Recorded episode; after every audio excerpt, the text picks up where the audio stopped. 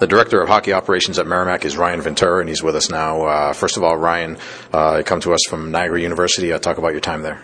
Uh, at Niagara, I did a little bit of work with the athletic department. Um, worked with the hockey team mainly, a few road trips, uh, did some of the video stuff there.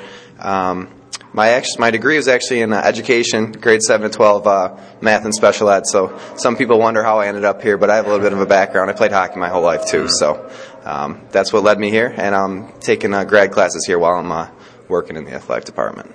And you're from Western New York, right? I am. I'm from uh, Buffalo. Buffalo's my hometown and uh, big Sabres and Bills fans, and that's not well liked around here. So, well, uh, as I mentioned, you know, a number of folks. Obviously, Glenn Hofmann's from Niagara, so uh, you know he knows the, the, the caliber of people that are coming out of there at Niagara, and Ed McLaughlin, also uh, obviously a former athletic or assistant athletic director at Merrimack, so some nice connections there. Absolutely, um, Glenn. Glenn knows. Um, what he likes, and he saw a good work ethic out of a, uh, you know, Louis Spina, who also works in the athletic department, um, Ed Busha. They all did a great job for him there, so uh, um, he didn't didn't mess with, with success, I guess you would say. So, how did you, I guess, find out that the the opportunity uh, arose here uh, for the director of hockey operations, and, and uh, you know, how did you end up getting the job? Um, basically, I was interested in grad school, um, and they had a program here that was um, full tuition. You had to do a, um, like a co-op or an internship with it, and uh, director of hockey operations was one of the available um, internships. Um, so I started uh, I started talking, and uh, I ended up applying, and I got the uh, the internship, and that's uh, it's part of the program in grad school, so it's working out well. So how long does it last? Then is it just the one year?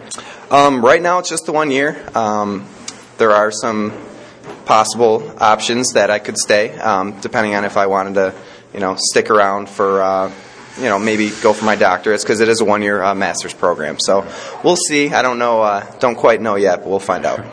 Well, let's talk about uh, your responsibilities as the director of hockey operations. Uh, tell us about some of the things that you're closely involved with. Sure. Um, my main responsibilities are uh, travel. I do the travel and the meals for the team. That includes hotels, um, buses, um, all the pre and post game meals. Um, some of my other responsibilities are I deal with the budget. Um, I do all the equipment ordering, um, basically anything we need for the hockey program. I uh, I manage the budget, and uh, the other thing I do during every game um, is the video editing. I do the uh, stats, um, you know, clipping penalties. Uh, we deal a lot with the Hockey East on Easy Exchange, which is our um, our video exchange website. So I deal with all the uh, other hockey operations guys for um, all the Hockey East teams and all the teams we play against. Well, let's talk about travel since we're on the road here at Colgate. Uh, a lot of things obviously have to go into getting a team ready to travel and, and just, you know, the logistics and everything. Bus, as you mentioned, hotel, and all of that stuff. Uh, I guess, uh, first of all, what, can you tell us, you know, numbers wise, what, what, does it cost to take a trip like this? Uh, I don't know if folks out there have any idea. sure. Um, well, you have to look at buses um, are a cost that a lot of people don't realize. Um, if you're going on the road, it's it can be a couple thousand dollars depending on how it depends on the distance, um, how many hours, how many days you have. This is only a one uh, one uh, one overnight uh, trip. Where in Vermont we stayed for two, so that obviously varies the cost. But um, a one a one night uh, stay over and then a game at Colgate usually, I mean, it can cost upwards of um, three four thousand dollars depending on you know what kind of meals you get, um, you know how long you stay in the hotel, things like that. So. Yeah, and as you mentioned, a lot of things go into it. Food, uh, you have to worry about that. Uh, you know, post game, for instance, uh, you know, there's a game coming up here tonight, and you got to line up food for the guys to eat after, right? Oh yeah, absolutely. Um, sometimes, uh, you know, it's just to take, you know, so coach doesn't have to worry about the meals, um, so he can worry about coaching. That's why, you know, that's why this position's here. Um, so it's always a little stressful sometimes, you know, if uh, the meal's late or the bus is running a little late. Um, or the bus driver gets hurt. Or the bus driver gets hurt. We've had a lot of injuries on the ice, and now we have uh, we had our bus driver injured on the way here, so we had to switch bus drivers. So interesting things like that always happen, but um, for the most part, it's, uh, it's it hasn't been too bad so far. How about scheduling? I know you're involved with that as well. Uh, what does that involve? You're in touch with uh, the other schools to try to line up games. Scheduling, uh, it's a it's an interesting um, interesting topic. Uh, basically, we're trying to get some non-conference games are the toughest to schedule because the Hockey East um, puts together our entire uh, conference schedule. So we need to. Uh, we have a couple teams like we're here at Colgate where you know, we came here this year, and they're going to come to us next year. Um, and uh, teams like Union, we've done that with, but we're, you know, now that we're, uh, you know, a little more well known, we're going to be playing some teams. Hopefully, like Denver is a name that's been out there. Um, Yale, Harvard would be, you know, we're going to try to get some of those teams on our non-conference schedule. So um, we're planning now for um, 2012-13 and even 2013-2014 season. So. Well, next year I know the the Alaska trip is uh, scheduled. Uh, to, a trip to go out to Alaska. Uh, you men- mentioned Colgate. Is Colgate coming back in next year?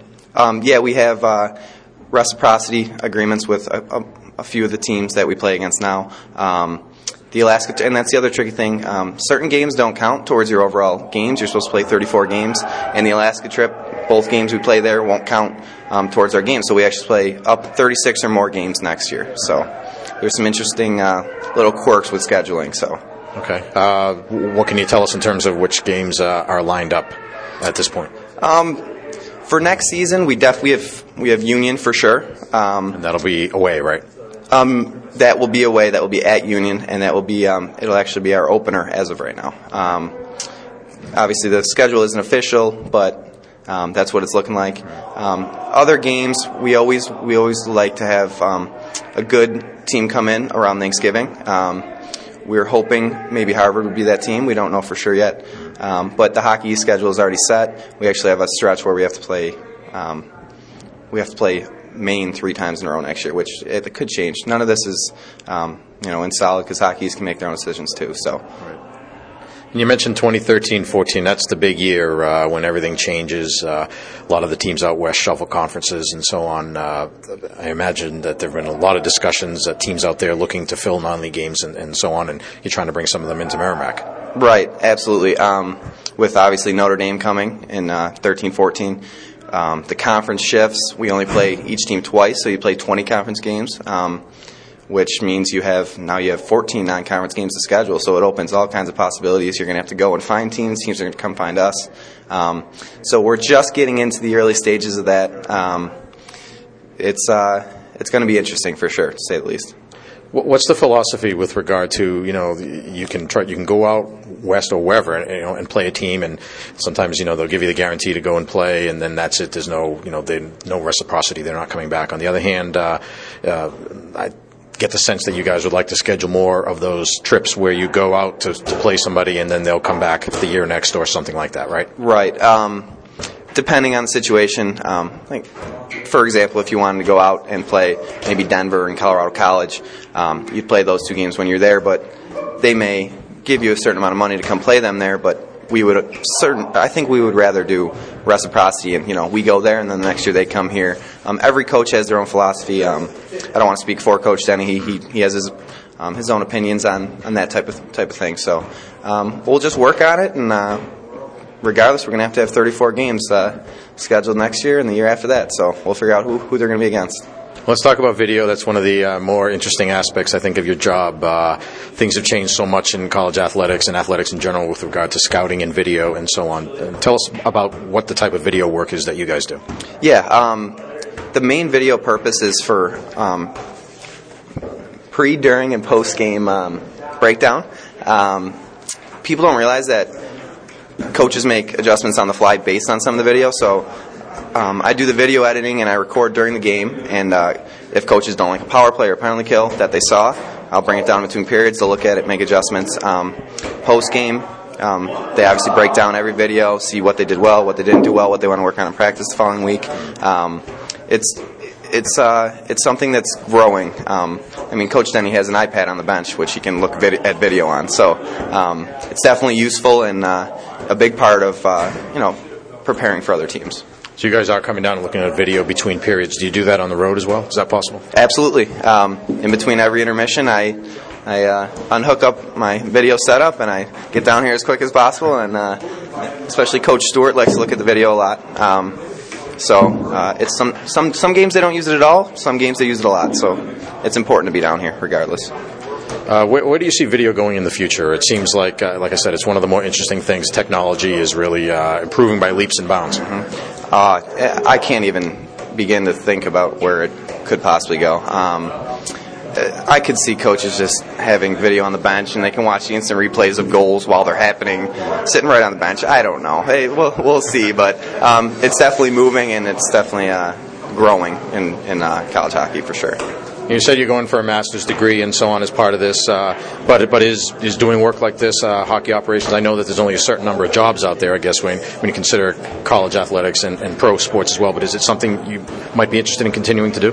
Oh, absolutely. Um, who doesn't like being around sports? Well, I do. I know that. So um, just being around the hockey team, um, you know, traveling and feeling like a, a part of a, a, great program. It's just uh, it's been awesome. What's, um, what's, the best part of your job? Uh, best part is definitely just being able to be up in press row and watching every single game. And uh, and uh, if we win a national championship, that would obviously be pretty fun too. All right, Ryan. Well, it takes an awful lot of uh, people working hard behind the scenes to make things successful, and you're doing a terrific job. I want to thank you for joining us, and uh, best of luck. Thanks, Mike. Thanks for having me.